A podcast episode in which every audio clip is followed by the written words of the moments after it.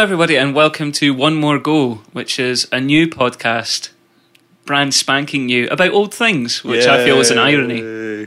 Why do you feel it's an irony? Because it's new, but it's about the old. There's a dichotomy there that um, scholars will no doubt discuss for generations after we're gone.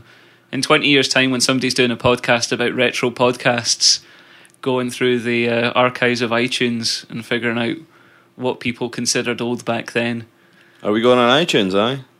I don't see why not. Am I going to be famous?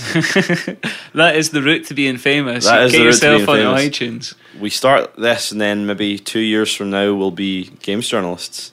Absolutely, yeah. That that's the only path I can see for us now. And everyone knows games journalist is the highest tier in society. So once you're there, there's nowhere else to go. So, mad money, mad cash. Bling.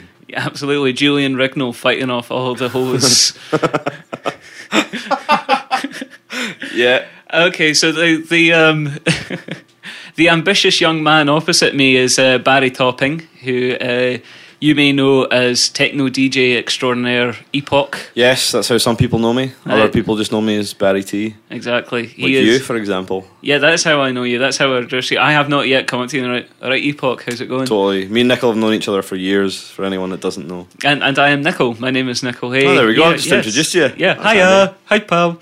Um, you might know me from writing some things on the internet about um, sports and other culture. I haven't written anything about video games, football, football, and uh, yeah. But this is my first foray into giving opinions about video games. Hmm. Um, so yeah, we're going to discuss games that we liked when we were uh, younger because that's when older games happened. That's an, an, an, an inescapable part of uh, chronology. You can't like we were younger when we started talking. That's that's how time works. Welcome to the most depressing podcast in the history of the universe. Uh, retro video games you are dying. You are dying slowly. you are now older than at any point in your life. Um, yeah, so we're going to talk about games that we liked when we were younger. We're going to talk about what they were like to play then, what the sort of impact they had on us and the wider society, and also uh, how we feel going back to them. Because uh, this week I've been replaying Super Mario Land 2, the six golden coins. I wanted to say there's a quest, but it's not a quest. There's just six of them, and they're there. Mario's got to pick them up.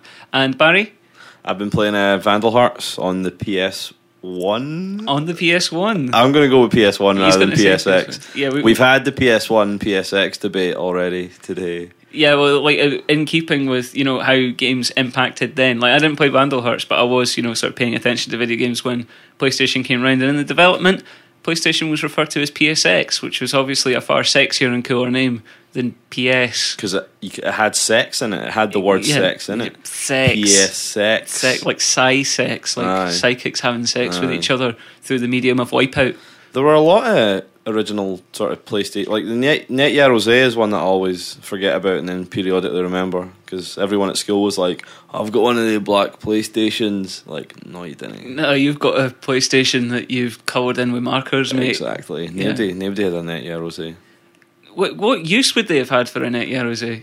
I remember the PlayStation magazine demo discs occasionally had Net Yaroze developed games on them. Oh yeah. Well, that, you know that's some of just, them were cool. Like, yeah, that's just another example of uh, magazines getting free content from people who are desperate to get it out there. I have not read a video games magazine in years, possibly.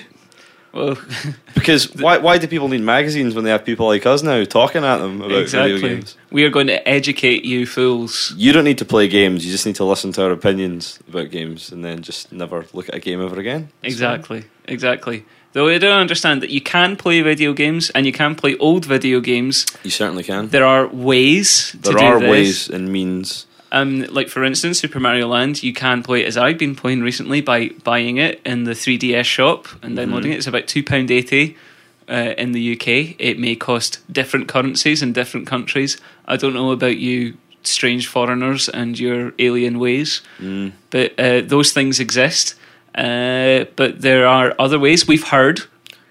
For example, if you want to play Vandal Hearts, if you want a retail copy of Vandal Hearts, probably have to pay about seventy or eighty pounds for one on eBay. I luckily own a copy Because you're cool. because I'm cool. Um, but you know, if you don't want to splash out, there are ways. For example, I own a copy, but I still emulated Vandal Hearts. Emulate? I'm not sure what you're talking about there. Emulating. Emulation's legal. It's Oh, the right, downloading okay. of ROMs that is an illegal process. So Oh, okay. keep that in mind, everyone. That's, so, so remember to how it is. emulate, but we cannot recommend downloading ROMs. We cannot.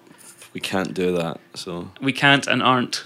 but no, it's great. I played Vandal Hearts on an emulator, and it was in lovely 1080p and looked really good. But that was fine because you own a copy. Exactly, Nice and legal. exactly. Okay, right. This is this if is anyone intro. would like a loan of my copy of Vandal Hearts, just get in touch, and I'll I'll hook you up. Barry T is a very generous man. a very generous man. Okay, so let's uh, let's uh, we'll. This has been an intro. You can tell this is the first time, and we're not entirely sure what the format of this is going to be. But this has been an intro. This is the first time me and you have ever sat in a room, just the two of us on our own. That's that's also true. I can feel the chemistry beginning. I can feel the spark starting to. We're just riffing. This is just exactly. it's incredible. The I hope you've got some stereo spread on this mono mic so people can appreciate me clicking either side of it.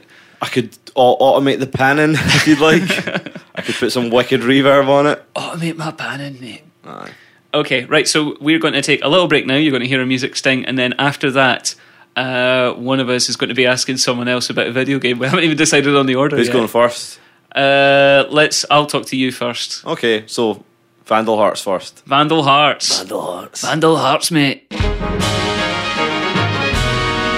Okay, so Vandal Hearts. This, um, I have to admit, this isn't a game I was familiar with. Uh, I'd heard the name, but um, I didn't have a PSX, despite how cool and sexy that Oh, really? that, that name had. Yeah, I, I bought a Saturn Ah, because uh, the the well, the reason I bought a Saturn is because uh, the preview said oh, they're going to bring out a modem for it, mate. Like, a modem on my console. alright. I want that. And then never came to Britain at all. Never did get to go in the chat rooms. no. I never, I never got to play uh, really slow online Bomberman. But uh, Vandal Hearts, tell us a bit about it. Um, Vandal Hearts says it's a team based strategy RPG where you have every map has a player team and an enemy team. Um, within your sort of player team, you you know your party grows as the game goes on via the storyline. Um, every character has a sort of choosable kind of class tree, Mhm. which at you know certain intervals in the story you can send each character down one or two sort of class paths, which Okay. is cool. So um, within the sort of this simple battle mechanics, I mean, like it, it- like I said, it's tile based, so you move around. Like you highlight your character, and they can move a certain range, and then they have moves that have a certain range. So it's kind of a like I've only watched sort of gameplay videos, but it kind of struck me as like a cross between like Final Fantasy and Advance Wars. Yeah, there's a bit there's a bit to that certainly. Um, it's turn based as well, so you get you move your party, and then the enemy moves their party, and so on and so forth. Um, usually, the victory condition is you defeat all the enemy, and usually the defeat condition is like your the leader of your party, Ash, is defeated, which I'll come back to because that can get kind of annoying. Okay. But um, so, like I said, you move your characters around. They have a certain move range every turn. Then they have spells and attacks that have a certain move range every turn. Um, but the main the main sort of mechanic is just grid based, turn based fightan. Okay, I think people have got an image of Vandal Hearts in their head, uh, so. it, nothing else. So, what was it like playing it in uh, 1996, 7? When did this come out? Yeah, I think so. Um, I was introduced, like a friend introduced it to me. Um, he loved it, um, and then so I played it a few years later. But it's like it's so it sucks you in so instantly because the combat is like really satisfying. hmm Um, I'm not a big fan of like RTSs and generally strategy based things, but Vandal Hearts manages to be even though it's turn based and even though it's an SRPG, it manages to be very like exciting. Like there's a I don't know if you saw any footage of like character deaths in particular. No, I didn't see any every that. character death is like they die in a torrent of blood, which Oh, oh yeah, yeah, yeah. I exciting did. like that was one of the first things I saw. Just like this geyser of blood shooting exactly up from yeah. everyone P- when they pixelated get hit. blood, man. It's awesome. I also quite enjoyed the, the the level up animation with every character, no matter how um, sort of gnarled or twisted or good or bad or evil, just sort of jumping like their height into the air Yup. and glowing in Aye. rainbow color. Even like the most armored classes jumping in the air. That's amazing. Joyous. Aye, the best. W- w- one of the sort of cool, the cool things that really keeps you interested is, like I said, um, I think by the end you have about sixteen or seventeen characters, and at level ten you can choose a class path for them, and again at level twenty you can like enhance their class. For example, the healer characters can go down a bishop path, which is all healing, um, with a couple of attack spells, or they can go down a monk path, which is more sort of balanced, more attack based with some healing spells. And then, like at level twenty, they become either an archbishop or a ninja. And um, every They go from monk to ninja. aye. That is not a career path I'd heard before. Nah, no, this is the world of Vandal Hearts. Eh? That's why no one's on the dole, eh? Because you can be a, a monk and a ninja. Um, the two sort of swordsmen, the three, sorry, swordsman characters, they can either become swordsmen, which become duelists, or they can, can become guardsmen, which become dragoons. So mm-hmm. obviously, dragoons, if you think about like the, the movement sequence, dragoons are like really heavily armored, have really high attack stats, but like they never reach the fray because they have such low movement range. Was Dragoon a thing? My only experience of the word Dragoon is Panzer Dragoon. I thought it was something they'd made up. Dragoon, it's just one of those RPG tropes that they just throw in everywhere. Like, if anyone knows what a dragoon actually, like the definition of a dragoon, please get in touch. Yeah, we're, we're, we're on Twitter. We'll probably have an email address for this, but Exactly. we, we're desperate to know what a Dragoon is. Totally. We're also desperate to know why RPGs are convinced that priests can heal you. Because, like, you know, um, Dogma, mate. It's all just dogma. Exactly. so the Pope wrote to Japan in 1981 and just sort of went, hey, "Excuse me, I uh, need a little bit of uh, PR for the Catholic Church." Totally. It done wonders for them. Like that's yeah, exactly. Everybody, all these. All these innocent children walking into Catholic churches, sort of going, uh, "I've got a bit of a sore arm. Can you sort that out for me?" And then going, uh, "Just uh, come through the back here. I've got some spells to show you." exactly. Look at my fine leather bound tome. mm, tome. Tome, tome. Um, that word. So words of the day so far have been dragoon and tome. tome. We know what a tome is, though, before anyone tries to patronise us about that. Yeah, f- come on, who do you think Come you're talking come to? on. So something I noticed. Uh, like, don't fault my research, but I looked at the Wikipedia entry for Vandal Oh, Hearts. I see. Um, uh, and what, one of the first things I noticed actually, like, I read the description of it and thought, oh, that sounds like Dragon Force, which is a game I loved on my Saturn. Uh, Not the band, no. not the band, very much not the band. Uh, but uh, Dragon Force was like a, a sort of a generals with army sort of thing. It was uh, it was actually quite a different game, but it was a game I loved. But when I read the read the description, it reminded me of Dragon Force. And then I looked at the video, and it's just like, oh, it's much cooler. You win again, PlayStation. Uh, In the long, long battle between PlayStation and Saturn, you win again. You know, I'm going to check this, but Vandal Hearts may have got a Saturn release. I believe, according to the Oh. Wikipedia page, it came out in Saturn, but was not released in the outside of Japan. Ah, there we go. Ah.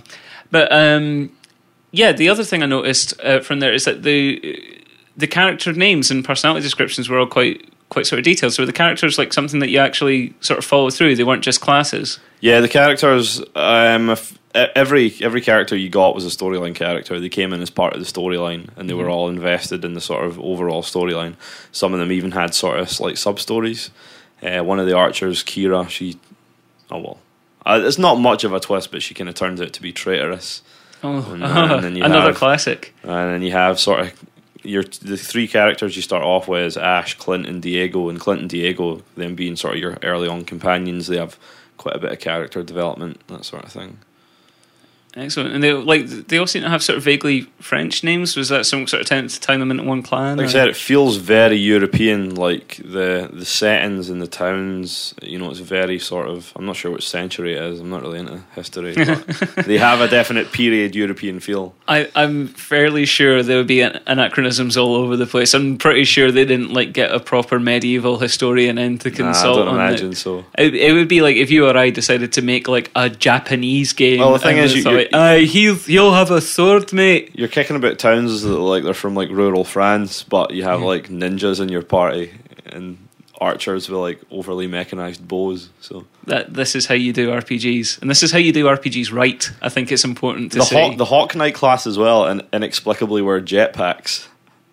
That is fantastic. Why would you not do? It? But that? they're kind of like kind of like steampunk kind of jetpacks. Oh, didn't I see a guy like also had like some sort of weird mortar railgun sort of thing? yeah, quite possibly. Yeah. The the way the bows end up Yeah. is very sort of technical. So this this is not a game to use to revise for your history standard grades. Probably not. No. No. So um, was this the first sort of um, turn-based RPG or like strategy RPG that you played? It was it was in the batch. Uh, the first RPGs that I really sat down with were Final Fantasy VII, Final Fantasy VI for the SNES, and Vandal Hearts, and then soon after like the the Suikoden titles. Um, but Vandal Hearts was one of the first five RPGs that I'd played, um, and like I said, it's so addictive. There is just a lot of depth to it because you have the class system. Like you get, I mean, the archers. Every time you upgrade an archer, their bows get more and more ridiculous. Mm-hmm. And then you have like Hawk Knights as well, which are air based classes, and it's exciting. There's a good sort of like replay value there as well because there's so many characters and because there's like two class choices for each. Like you just keep, you know, you can replay it and then immediately start again and have everyone as a different class on your second playthrough. So these are the type of games that always, um, you know, I feel like I always define these games uh, at their success level by how, like, you know, you sort of settle down for a quick game and then you look up the next thing you know, it's suddenly Tuesday, and you don't exactly know how that happened. So, like, did you fail any exams because of uh, Vandal Hearts? Or Um, I failed some exams because of Chrono Cross, but all right, okay, So yeah, the PS1 was definitely a big. My standard grade failure was directly related to the PS1, but nah, I didn't do that bad. so obviously that was you know how the game sort of impacted you then and you know must have made some impression on you because uh, jrpgs and srpgs are obviously something that stayed with you for a long time Oh, this yeah. may be a theme that regular listeners will spot in the future barry talking about jrpgs and me talking about side-scrolling platformers as i'm about to do All right. so um, how is it going back to it now Um, good. The it has a gr- it has a great storyline. A lot of a lot of those early sort of Konami, oh Konami, because obviously Vandal Hearts is made by Konami, who in the PS1 days were the greatest developer in the world. Unfortunately, I don't think they have a lot of time for their old IPs anymore, which It's is a kind shame. of. It's a shame. That said, there has been there was a Vandal Hearts recently. Actually, it was like an arcade Xbox Live arcade title. Mhm. Uh, I think it's on PSN as well, but it wasn't wasn't up to much. It failed to capture the spirit of the first two. Is that is that too slavishly trying to be the same as vandal hearts or just like It missing a- some x factor It had a very strange art direction oh sure and that because the art. I mean, the art direction of the first Vandal Hearts is it's it's slightly Japanese, but it's not all the way anime. It's it feels very European. Vandal Hearts is what I like about it. I have to say, like this again, like this wasn't a game I was familiar with, so I watched uh, gameplay videos on on YouTube, and I was instantly struck. Like, it's still a good looking game in a way that Mm. games from that generation often aren't. Uh, like Barry was saying, like the the actual sprites are are sprites. They're they're two D pixel art sprites uh, on a three D polygon generated background. So you know the camera sort of swoops around and things like that. Um, and it still looks really nice. Like the art direction, sort of gets over the, a lot of the limitations. Like I saw It a lot of the um, like the really big attacks. Like there were like these sort of like multicolored ribbons going from the character and and hitting in, and you know like they were sort of crisp and clear enough that they didn't just look like you know it's not like when you rewatch Babylon Five these days and just sort of want to gouge your own eyes out. There are a handful of PS1 titles that maybe aren't as replayable. I, I played a lot. Of, I've replayed a lot of PS1 RPGs recently, and uh, Grandia was a game that I was always told to play, and like I believe it's great, but the battle graphics are just offensive. Every time my battle starts in Grandia, I felt a bit like, not again. But Vandal Hearts still looks great because of the type of game it is. The visuals fit it perfectly, and the visuals never get in the way of the enjoyment or sort of the immersion of it. So it's kind of nice from that point of view. But um, yeah, as I was saying about the storyline, Mhm. um, this like early Konami games, they all had a theme of like there's a lot of liberation armies in early Konami games, um, Mhm. where there's like oh you know there's a sort of corrupt government and you play the leader of the army trying to overthrow the corrupt government. And um, Vandal Hearts is kind of cool in that there's a bit of sort of political intrigue and stuff in the plot, and it's just kind of nice. It focuses around um, the main character Ash Lambert, who um, you find. Oh, well, I won't. I won't ruin the twist in the tale, but um, basically, he works for sort of this, is the secure, the police, the security forces of this certain government, who then become sort of corrupt, and then he gets framed for all sorts of crimes he didn't commit. And the short version of the story is he forms this liberation army, and they overthrow the the sort of corrupt government. Go Ash. Totally. So that make you know when you're replaying it, the storyline is a good storyline. Eh? There's a time skip in it as well, and I'm a, I'm a sucker for time skips. like every, oh, so there's like a three year time skip about a third of the way through the game, and I'm into that. I love time skips. that, that, that's got you hooked immediately. It really did that, Did that blow your, your tiny mind? Aye, There is there are a few battles in particular that are good, but one of the great ones is after the time skip happens, your party sort of split, and then when you return to the the sort of basically like Ash's a, a fraction of Ash's party gets sucked off through time. sucked off through time, um, and then well, basically you- you're you're you're kicking about in some strange nether dimension for a few battles, and then it all sort of there's a big climactic battle where you break the rest of your party out of a prison, and that's pretty special. I did like. It feels, uh, you know, it's very easy to to beat RPGs over the head for like the quality of translation and storytelling and things like that. But I did watch a few cutscenes, and there was one in particular that just stuck out where, like, a character is sucked off through time or in a dimension or something like that. It's this girl who seems to be very important to the story for one thing that they're about to do, uh, and then like like she's like the last of her kind or something like that. She's the only one who can break the spell to get a sword out of a thing. You know, like like add some multi-syllable names onto that, and you've you've basically got the entire actual story. Totally. And then like her her companion, who was just like her mate, just suddenly sort of goes, "Oh wait, I just remembered, I'm actually her from the past. I fell into time, come out 18 years ago, couldn't remember who I am, but now." Yeah, I'm actually her. We can totally do this thing. It's Exactly. fine And, and then, that's the most JRPG. It's got amnesia, hidden identity. It's got um, unflagged plot twist. It's got Deus Ex Machina. It's got every trope that you would like from a JRPG story. Just like, and it happens in like three minutes, and everyone's just like, "All right, that's fine. Now let's get back on with things." and also the the sword in question that's unsealed is Vandalheart. Of course, yes, Of it is. Yeah, That's the the final triumphant fist pump of that game. Like, oh, one thing I've remembered is I was saying about his a sort of European feel Mm-hmm. to it. the last town that you go to before the final battle is called Glasgow. what what happens in Glasgow? There's a blacksmith and that, and there's a tavern, but. It's not actually as Glaswegian as I'd hoped, but Oh, we just noticed one day we're like, this town's called Glasgow. Uh, I can just imagine the developers just sort of like pouring over a list of European cities and just like Glasgow. That is Exactly. that's a crazy name for a place. Glasgow. Well, yeah, that's a good point. Actually, that might have just been like the American translators decided that Glasgow is the the weirdest name. Maybe in like the original script, it was like uh, you know like Nidri. Granton. Yeah, at the American translators like no one's going to buy a place called Nidri. That doesn't exist. Uh, yeah, um, I particularly enjoyed as well. Like, um, watch the the intro sequence, and there's a lot of uh, rippling water and reflections in the intro sequence, which was a big thing in the PS era of like they can make graphics ripple, which sort of like immediately made me harken back to a time when. Uh, like even just sort of watching the uh, the graphics that get displayed when you listen to a CD on a PlayStation One was just like a mind blowing experience. There are so many great opening FMVs from that era. I so particularly enjoyed like the sort of like their sort of interstitial cutscenes, which are obviously again a, a standard thing for RPGs of this Yeah, at time. the start of every chapter, it's like kind of chapter based storyline. Mhm. And the narrator is amazing because uh, like I'm sure we'll drop in some audio right now. Sostegaria. For over a millennium, the fertile lands in the heart of this vast continent were ruled by the Holy Asha dynasty, descendants of Toroah the Messiah.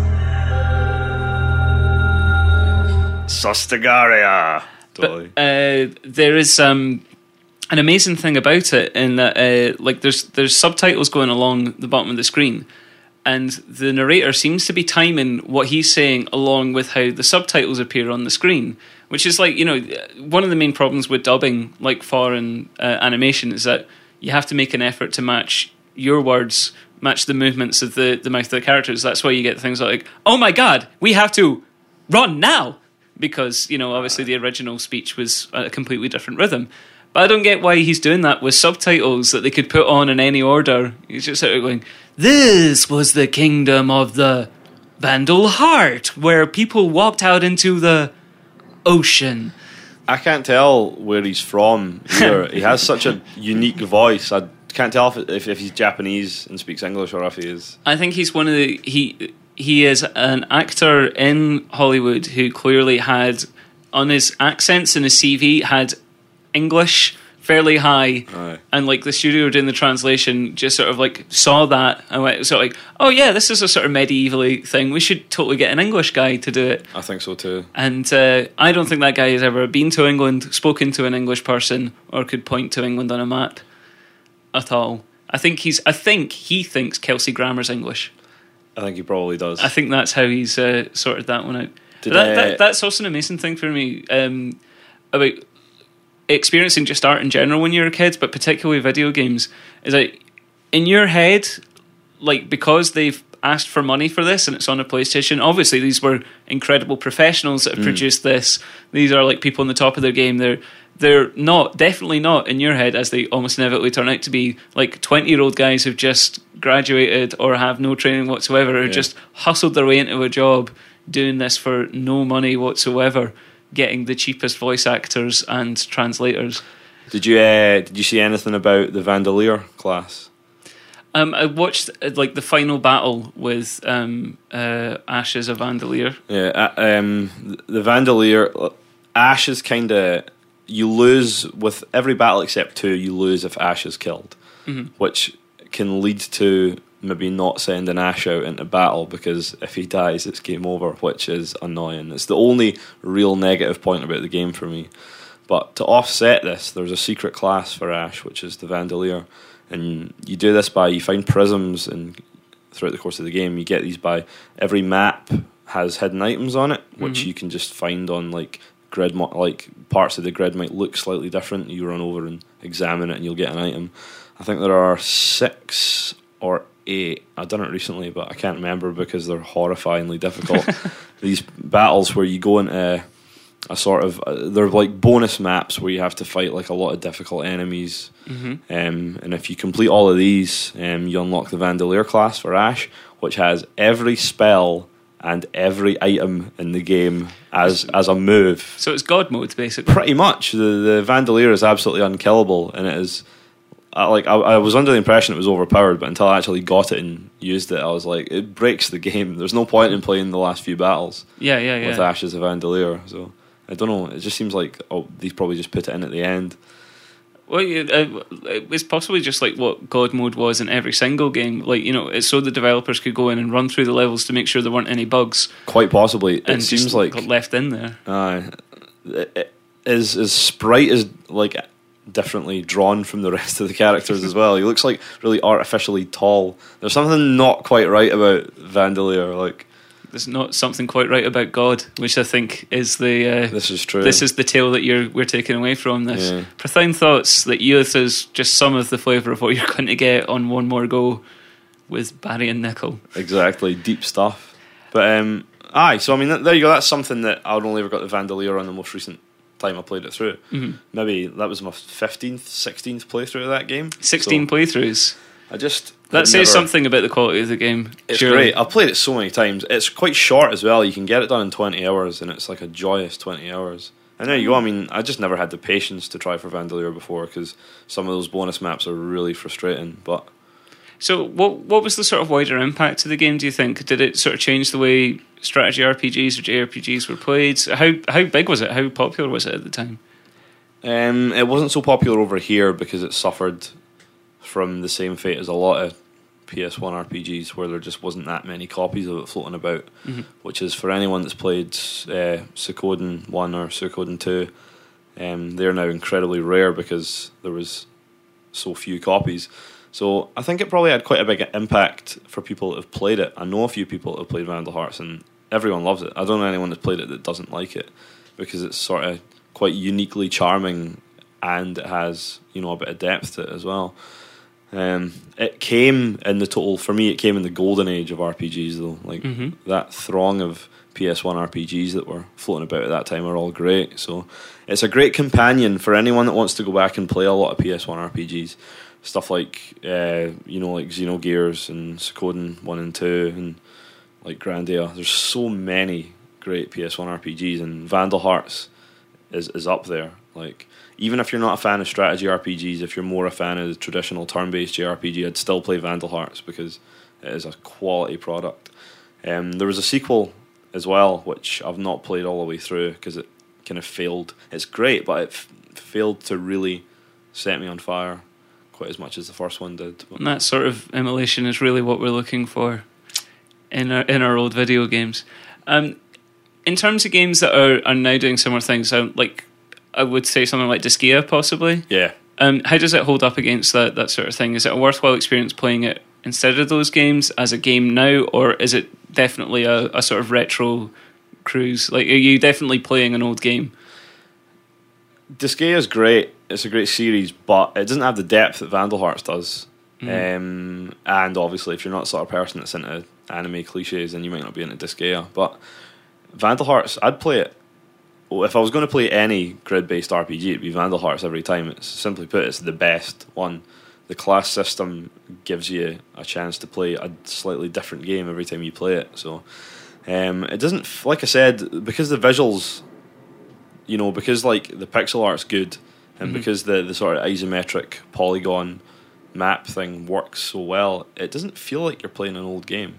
hmm I mean, it just doesn't. Like you're aware when you start, you're like that this is a PS1 game, but no, the mechanics in that are still great. It's kind of well balanced, and it definitely still holds up, withstands the test of time. Well, that sounds like a hearty recommendation Oh, for checking out definitely. Vandal Heart. Anyone that's a fan of RPGs, if you've not played Vandal Hearts, immediately play it. I wish you could see the look in Barry's face now when he describes it. The so tear in his eyes. It's so the- good. And like we were discussing earlier on, if you can get a copy or if you can own a copy and somehow decide to emulate it instead of playing the copy that you've purchased, it looks great emulated. Like I said, I played it 1080p on um, PSXE, I think is the yeah PSXE is the PlayStation emulator. Um, but it looks great, like some additional filters applied. And if you Google any or all of these terms, you might find out a way to play may- Vandal you may Hearts. find out a way to play Vandal Hearts. And uh, we here at One More Go would thoroughly recommend that you do. So, Nickel, you have been playing Super Mario Land 2, Six Golden Coins, on the 3DS, you said? Yeah, yeah, I've been emulating it on the 3DS. Is it emulation? I don't Yes. even know technically. Hardware Yes. emulation, I think. This is this was a Game Boy game back in the day, which was um, a game very much like it's a beautiful looking game Mm. for for the Game Boy, and one of those games that come across every so often where like at the time when you're looking at it, it's like how how did they fit all of this in? Because um, like it came out after Super Mario World on the Which, SNES. which year was Mario Land 2 then? Mario Land 2 was 92 in Japan, 93 in Europe. okay. This was also a time. This was uh, like it only took about a year for this to to get to uh, the UK, which like because this was at a time when Nintendo still dragged their heels over everything. Like Mario Three took uh, like three years to come to Britain for no real reason. Like Mario World took about eighteen months to two years, but that's because it was a launch title for the Super Nintendo. So obviously they had to wait until they had enough Super Nintendos to to sell in in Europe uh, before they could release the game. Mario 3 just took three years for no reason whatsoever. Uh, and that was, you know, at the height of the Nintendo hates Europe.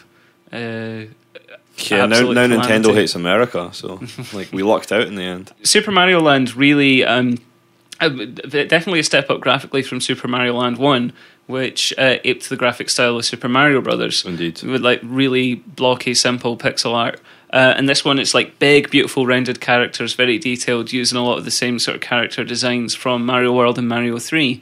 And it's really cartoony. It's it, it's very beautiful, and it's quite a big game for a Game Boy game as well. How many worlds? Six, six zones. Oh, There's zones, which is a controversial Zones. thing.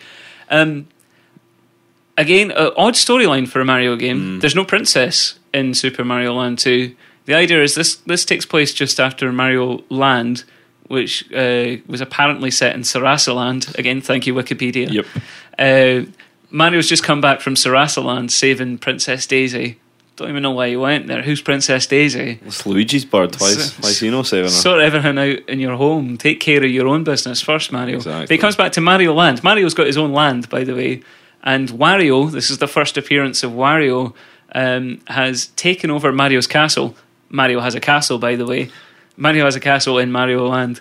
Um, and he's brainwashed all the people in Mario Land to hate Mario, so that Wario can basically just like live in his castle. The castle thing is very strange when you consider in later Mario games like the Paper Mario series, him and Luigi just live in a wee shack.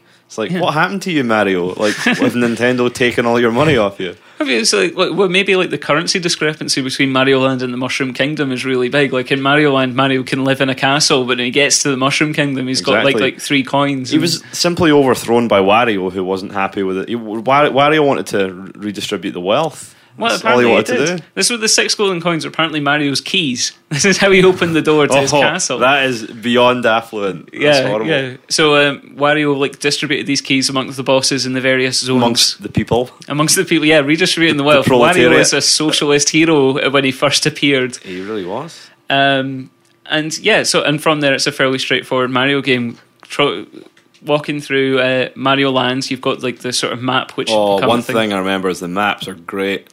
Yep. So good, especially the giant Mario. Yeah, zone. well, this is the thing. In Mario Land, in Mario's country, he has a giant robotic version of himself just standing about in the countryside, and that is one of the, the, the levels where you sort of go through. And inside, it's all like gears and swords, swords, saws, saws. saws, because you know those are vital components of the inside of a robot. Are saws. Um, Great map though. That great map, So great good. map. Just uh, automaton Mario doing his thing while little actual Mario dances on his tongue. Exactly. great times, heady memories. Um, so at the time, I was really taken with the game. Um, the game was actually the first Mario game I completed, Ah, yeah. not the first Mario ga- game I played. Uh, my mate Andy had a NES, Mm-hmm. and when Mario Brothers Three came out, we we loved that game. That was one of our things. That and Bill and Ted's Bogus Journey, Oh. and uh, listening to Def Leppard. You listen to Def Leppard? Just really? just just one song that was on the Bill and Ted's Bogus Journey Ah, soundtrack. see, okay. uh, You're, you're forgiven. That and God gave rock and roll to you by Kiss. I was I was ten. I didn't know what Kiss meant, but uh, yeah. Do you know now? if I don't, you're about to teach me. Uh, I am. Uh, son, I always rem- I like I, again. I played Mario Land too Mm-hmm. at the time on giant chunky Game Boy. Um, the thing I like about the Land series is how much it. it- Well, it didn't digress from the, the Mario sort of signature things, but like the power ups are always different in Mario Mhm. Land games, especially in Mario Land 2. Like even the fire flower thing's kind of different. It's like that feather thing. Yeah, yeah. Well, I mean, like that was. I think a lot of it's like graphical limitations. Like, uh, Mm. like the most, the most uh, stark one is that uh, one ups aren't mushrooms; they're love hearts. All right. Uh, because obviously you can't distinguish between the colours of mushrooms, which is how they normally do Oh, one ups in course. uh, in Mario games. So, uh, so they're love hearts. Um, in Mario Land One, the fire flower is really different because it doesn't sort of go along the ground; it just hit it off the ground and immediately bounces at a forty-five degree angle Nice. into the air, nice. and unless So- it so bounces off something else. yeah, yeah, exactly. Um, like in Mario Land 2, the, it behaves like a firefly, but like you say, the way they signify, rather than changing the colour of what Mario's wearing, because obviously they can't do that, Mm. there's just like definite things happen with his hat. So when he's got a fireflower, he gets a feather. When he gets um, uh, what I th- always thought was a turnip, but again, thanks to Wikipedia, I find out It's a it's now a magic carrot. Ah, because he gets the rabbit ears. yeah, yeah, he gets rabbit ears. It suddenly makes He's got sense. rabbit, rabbits My turnips there. aye. God. no, that, that, that, that totally makes sense. But, you know, the, the weird thing is, it's probably a Japanese thing. Like, it probably is like a like a mystic radish or something like that, That's and there'll what's- be a? Japanese all thing. wasabi root, like Uh, yeah, so magic carrot, you give your bunny ears, but you Uh-huh. can't fly. You can only sort of float slowly. kind of like the sort of between the cape and the sort of raccoon suit. Then Yeah, yeah. Well, um, that was the thing I loved about the cape in uh, in Mario World. It actually felt like flying. You had to really sort of time yeah, your you had, you had to learn how to do it. You didn't just run and then you had to learn to do the bouncy. Yeah, um, it's most like, and this is a one for the kids. Uh, in Decap Attack on the Mega Drive, the the character in Decap Attack was able to like if you bashed um, uh, jump, you were able to sort of do a floaty slide down. You know, actually, it's like Yoshi and Yoshi Islands too. You know, Ah, like right, uh, um, like that would have been a more germane comparison to make, but I went for Decap Attack because you just know try to that's show off. that's how we roll on one more go. Decap attack, man. Decap Attack. You don't know. You don't know. You don't know Um, about Decap Attack. So, yeah, what other power ups are there? Were there any Um, more? That's that's it. um, But um, it's uh, it's interesting. Like the, the the one zone that really um, sort of marks out Mario Land Two as a Mario game is uh, the space zone, which like um, well, first of all, in order to get there, you have to jump into a bubble that's breathed out by a giant hippo statue I remember this. and float through the Oh. float through the sky. That's that's nostalgia. And that's that is obviously how you get to the moon by floating in a giant hippo bubble. Isn't the boss on the moon? Yeah, it's the boss from Mario Land One, the guy who um, his name begins with a T. I can't remember. It's like Tatanga or something. yeah, I think you got it. I think you got it. Yeah, yeah. Um, but yeah, but on the moon, uh, Mario's wearing a spacesuit, and uh, it's Totally. it's low gravity. So this is really interesting because um, one of the great tropes about the Mario series is that like every single one introduces a new element which changes things. Now, normally it's like throughout the gameplay. So obviously in Mario Three, it was. I mean, mostly for Mario Three, it was the maps and the raccoon, like flying, being able to open the levels up Yeah. vertically rather than just horizontally. Mario World, it was Yoshi. Mario 64, it's 3D, obviously. And then um, Mario Sunshine, you've got the water pack, which, you know, obviously not everybody loves, but I Good think, you know, it's at least something different. Uh, and then in Mario Galaxy, um, they somehow, like, found a new dimension, which was, like, messing with gravity and things like that. Mm. But the essential core of Mario remains the same, which is um, it's about precision jumping. Like the the dynamic of jumping with Mario stays the same throughout all these games, and it's one of the absolute joys of controlling Mario that you know exactly how fast to run and how hard to press the jump button to get him to do all these incredible feats of athletics. But um, on the space zone, it suddenly becomes a different game because you're suddenly jumping really long and slowly, and uh, you're jumping so far you can't really see what you're landing on. So suddenly, like all the levels become leaps of faith, Mm. which is like a a big problem in uh, sort of 2D platforms. But because this is a Mario game, you somehow get uh, carried along. So it's the first time they really sort of um, messed with jumping. And it's only on one zone. There's only like three levels in that zone, but um, it, it it was like a really um, dramatic thing that stuck out about that game. Uh, the ending of Super Mario Land Two is terrible. Oh, really? It's uh, yeah, like there's there's nothing happens. Like you get to um, you have to? You fight Wario. you fight Yeah, Wario. Wario's the big boss. This is an interesting thing, actually. Um, the game's difficulty throughout is pretty sort of bog standard Mario. It's not too challenging. Um, I think even at the time, like I say, like uh, I played it at the time on the Game Boy, uh, so I would have been about twelve or something like that. And. I would this have is been something, about four. yeah, something like that. You fresh faced young funster. Look at me. Um, this is something that listeners will need to learn about me if we get into the games. I am I am terrible at video games. I love playing them. I'm so bad at doing them. I very rarely complete games because I'm really bad at them. But even at the time, Mario Land Two was one that I like I managed to complete and I did hmm. it. So going back, you know, going through the, the main levels and the zones, like they're they're fun, but you know they're not too hard. The last level is ridiculous. Like I'd, I'd loaded up, I had 99 lives when I started it. Took me to like down to 26 Giant, lives left giant fireballs. giant Those fireball, plants. giant piranha plants spitting Aye, across I remember the screen. this. Precision jumps. It is um, horrible. Having to duck. No restart points, so you got to do the whole thing. You got those flying discs with Wario's face on Yeah. that you've got to No, I do remember. take Do you have to fight Wario twice? Wario gets it's three times. He's three staged. Whoa. And when you get to Wario, Wario's sitting in your throne. Wario is literally four times the size of Mario. He's twice as wide and twice as tall. He's this huge, misshapen gnome. Uh, has none of like the personality that we've sort of associate with Wario these days. He's just this big, evil dude. Apparently, again, Wikipedia research, Wario comes through because um, it's like a portmanteau of Mario and uh, Wairu. Uh, I've probably mangled that terribly, but it's just Japanese for bad. So he's Ah, literally like bad Mario. Good, good. Uh, yeah, so like you first start him and he's just uh, jumping around, and then you get like you hit him three times, sort of classic Standard. Mario uh, boss. Uh, he runs into the next room. He gets a, a black fire flower and starts shooting fireballs at Very you. nice. Hit him three times. You go through it and he gets a black carrot in the last one. And oh no, I've mixed up the carrot and the fire flower. But Fire no, flower's worries. last. you got him nine times, which makes him a chunky and satisfying boss. What's one of my main problems with Mario bosses is that you only hit them three times. For some reason, like I was raised on Sonic, so I think you got to hit him eight times, otherwise it's not a boss. What are you playing at? See, I'm, the, I'm I'm three times. You- You're three times all and over Three times, mate. That's what it takes. to reach satisfying If satisfaction. if they didn't go down after three, you're not doing it right. You've no hit them hard enough, Exactly. Sonic. Correct me if I'm wrong, but you know the the door mount where you put the six golden coins. Mhm. Does the door say Super Mario Land Two on it? No, I think th- th- like the design was based on the in the title screen. Aye. I'll have to get that out, but like the, the actual door when you go out to the castle, it doesn't. It's just got an e- well. There's an M that's been inverted by Wario. He's Ah, flipped around Mario's quality. M I just couldn't to remember. make it a I thought W. it said Mario Land Two on it for some reason. Oh yeah, but I didn't say about the ending. Once you finally beat Wario, he just runs away.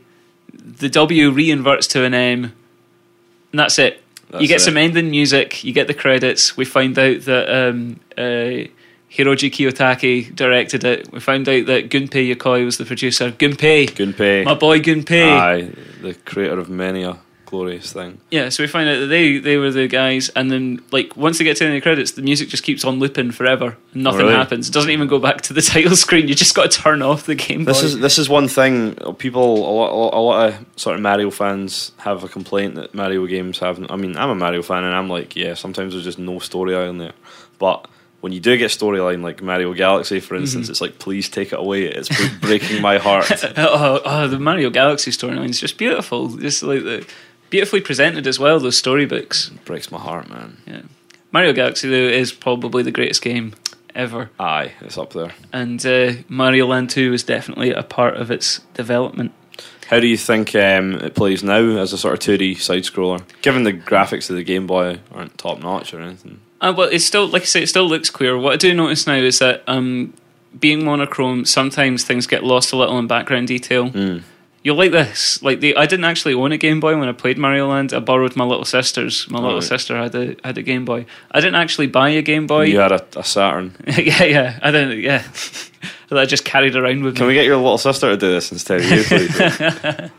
How do you think Mario Land 2 stands up to a lot of the, the other Game Boy games of the time, stuff like Kirby's Dream Land and Um, I think it sounds like well, like I say, like the like the, the sort of technical limitations do sort of come into play when you're playing it. Like sprite collision is a little odd. Like um, like it's really easy to land just or like rather than top of the the enemy, around like sort of like two pixels down, and suddenly you're losing a life because they've really badly bruised your toe caps, Aye. sort of thing. But I think that's that's a fairly standard part of um, like the Game Boy trying to move around those sort of sprites. There is a lot of noticeable slowdown. Like when you get a lot of sprites on the screen, and then you like chuck a fireball, and like the Game Boy just starts. Nah, no, I seem to remember a lot of flickering sprites. that like- doesn't happen too much in Mario Land 2, actually. I'm but that was a Game. Boy thing. Ah, that was a. Game Boy thing. Like, Yeah, that always reminded me that was uh, that happened on the Spectrum a lot. If you got like more than like three sprites in the same plane of action, uh, couldn't handle that much movement on the same bit of screen. Hmm. So things flickered in and out. Uh, those were the days. This is why we're talking about retro games. exactly.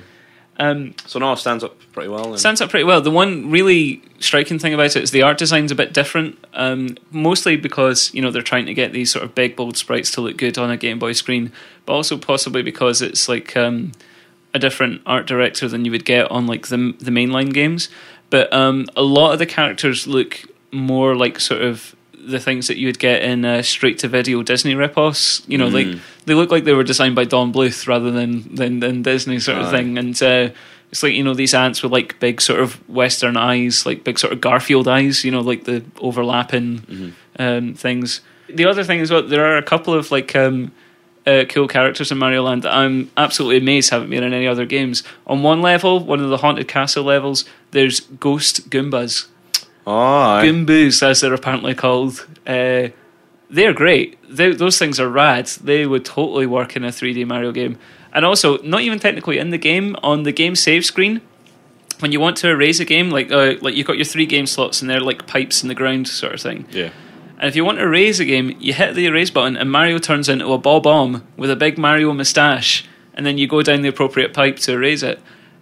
How Mario Galaxy has not used a bob omb suit This is this is true.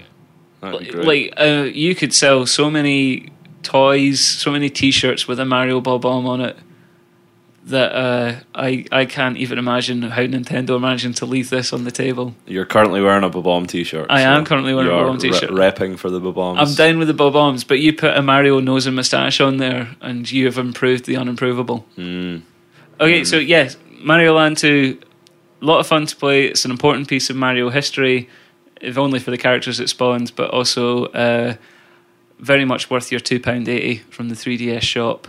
And uh, it reminds me of being 12 and playing it obsessively, which is fantastic. That's what we're all about here on one more game. days. Yeah, yeah, This is the upside. If you're the sort of person that can play vintage games, then you're going to get a lot of good games for really cheap.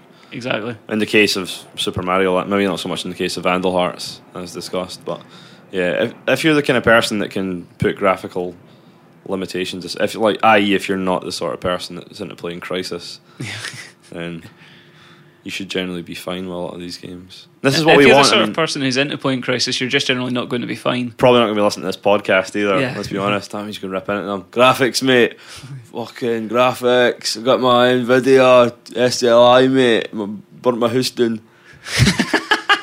but no, I mean, this is kind of the thing we want is that, you know, if you're listening to this and you're listening about these games and you've not played them, then please go and play them because we won't be doing any games that aren't pretty stellar, I'd imagine. Yeah, exactly. They're all going to be worthwhile playing just now. This isn't. Um, this is definitely a celebration. This isn't going to be, you know, sitting there going, it's like, oh man, look at how blocky the PlayStation was. I can't believe I looked at that. Because, Exactly. You know, it's a product of its time. It's an important way of getting to where we are. And eh, any game is lovely. Any game is great. Let's enjoy games because they're good. Okay, so um, I think that wraps up Super Mario Land 2. I'd say so. So uh, we're going to hear some more music. Play the audio for that ad campaign. Oh yeah, the ad campaign was incredible. Like Right. this, uh, like from the classic era of uh, video game adverts, where they were clearly handed to advertising companies who had no idea what was going on, just had like a one-page press release with some artwork and a vague description of what was happening.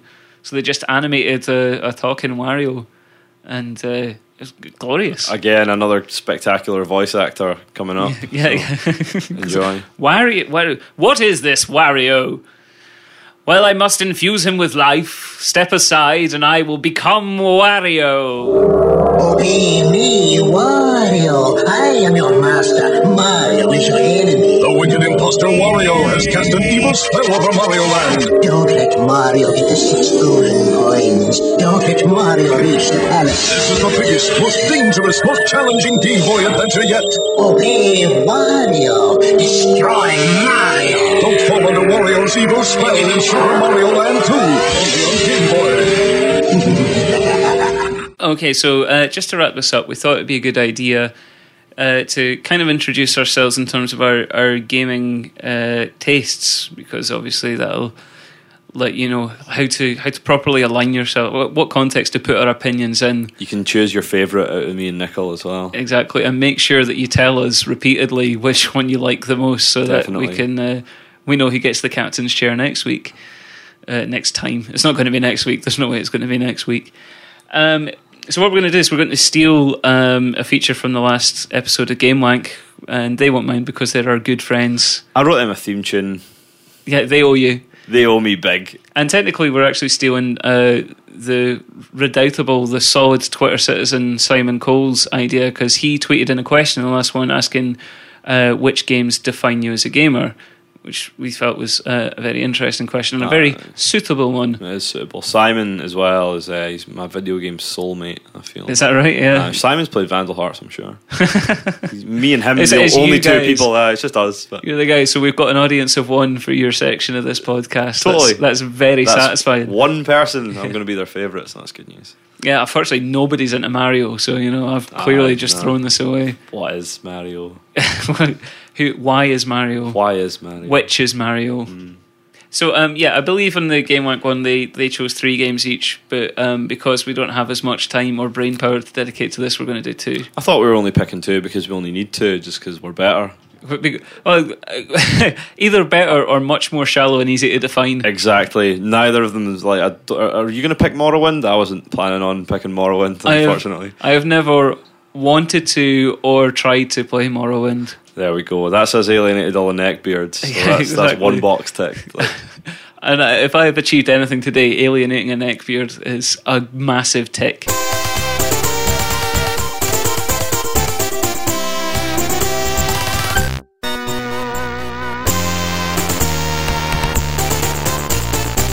Um, so I'll start. Like the, the first game I was going to choose um, as something that both sort of defines how I generally game and uh, a really important step in my gaming history for me was uh, Rocket Knight Adventures on the Mega Drive. Um, again, Konami. again, Konami, back from when Konami were were the lads. World beaters. Exactly. Um, now, the reason I, I, I chose this, when obviously it was a game I really enjoyed at the time, and um, you know, spotting a theme here, it's a side-scrolling platformer, which is something that men of a certain age and a certain disposition will always uh, choose as their go-to game.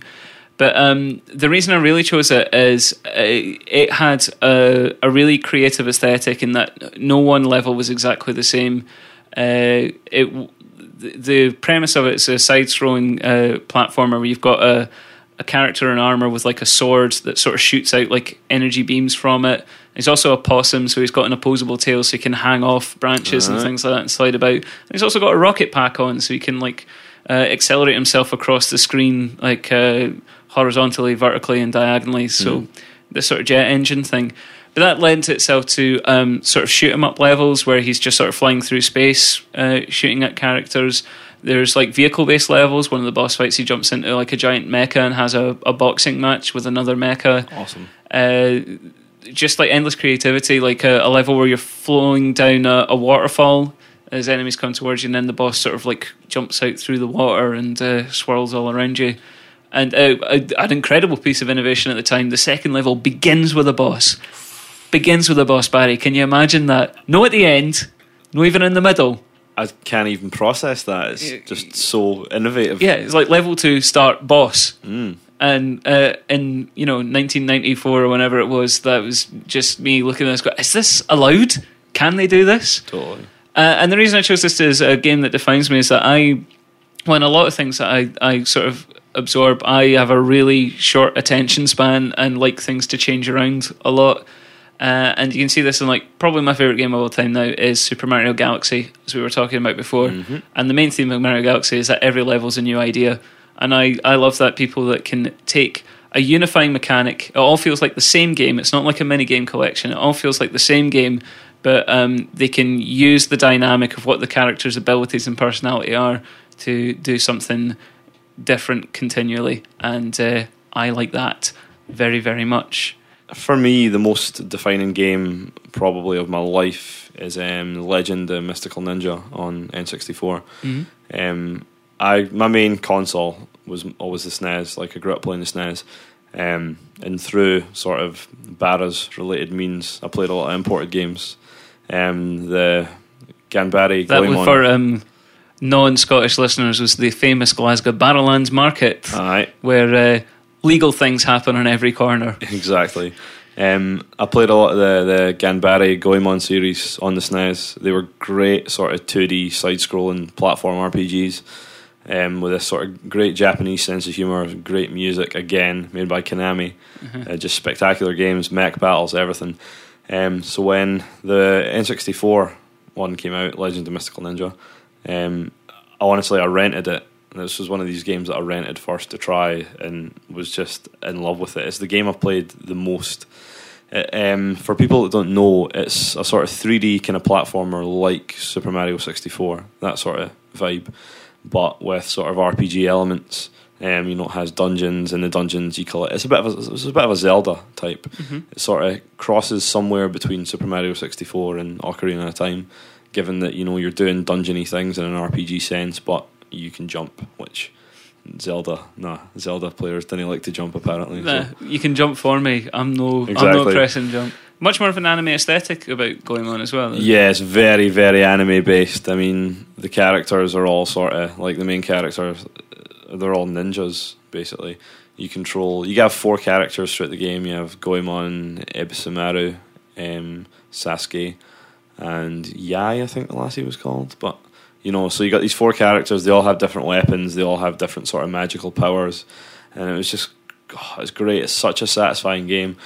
Um, it's a game that suffers hugely from things being lost in translation. It has a laughter track. One of my favorite things about it is the game has a laughter track That's throughout, amazing. and a lot of the text is like written in bold is to Right. emphasize that it's funny, but it's just things that aren't really funny, and because it makes no sense, and because it has a laughter track, it turns out it's hilarious.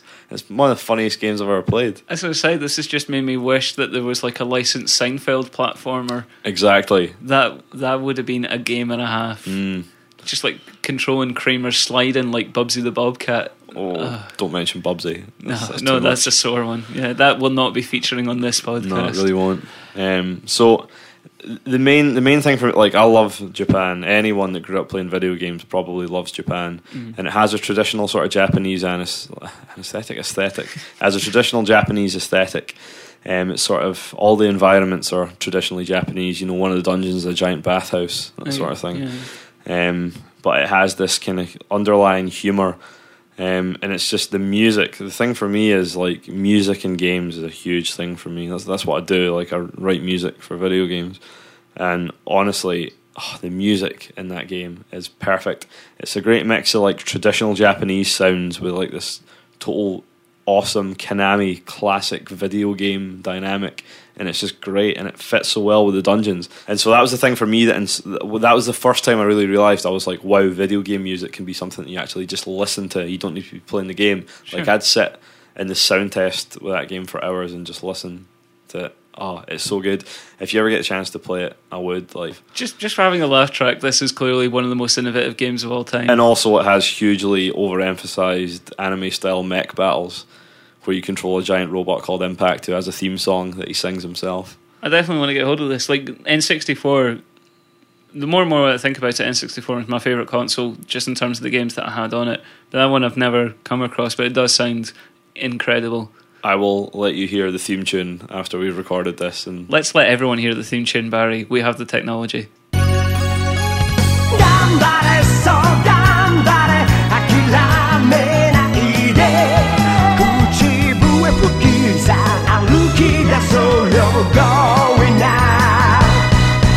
That was quite something. yes, it was. Okay. Um, the second game I wanted to pick in terms of what defines me, a big gamer, is uh, Day of the Tentacle. Now it's it's a bit of a cliche for sort of nerdy guys to sort of like say how much they adore Tim Schafer, um, because he makes genuinely funny games and like even in this day and age, uh, the rarity of a game with a genuinely great script, a great, genuinely great acted script, like something that you could just enjoy the the script of it without having the game mechanics.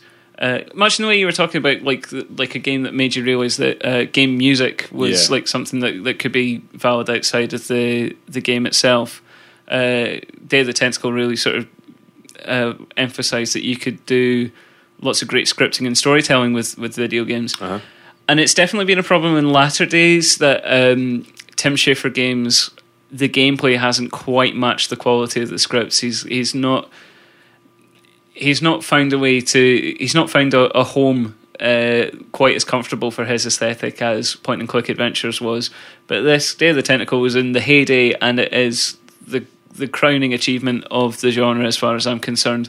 Uh, the puzzles are, you know, they're, they're still ridiculous, but they at least make logical cartoon sense. There's a great um, sort of Warner Brothers Chuck Jones uh, aesthetic to the art style, and that translates into the humor and the way the game progresses. And uh, yeah, um, again, something that has such a stylized art style that the technical limitations of the game, it still looks beautiful Uh, today it does looks great. and uh, because you know it's all jokes, because it's all uh, humor and storytelling, like playing through it is still a wonderful experience. Finishes off Barry. Yes.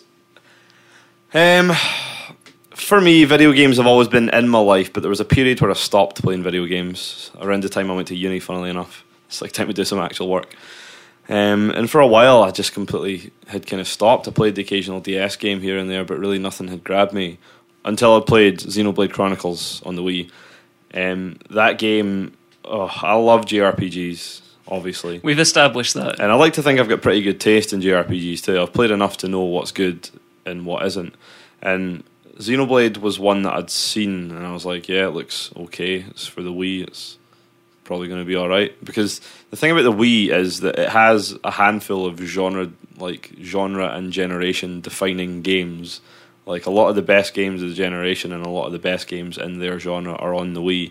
And luckily, Xenoblade Chronicles for me comes out to be probably the best JRPG of all time, which a lot of people will probably see as a contentious statement, but honestly, at a time where I wasn't into video games as much as I was, I was presented with this this vision. unfathomably huge JRPG. The scope of it.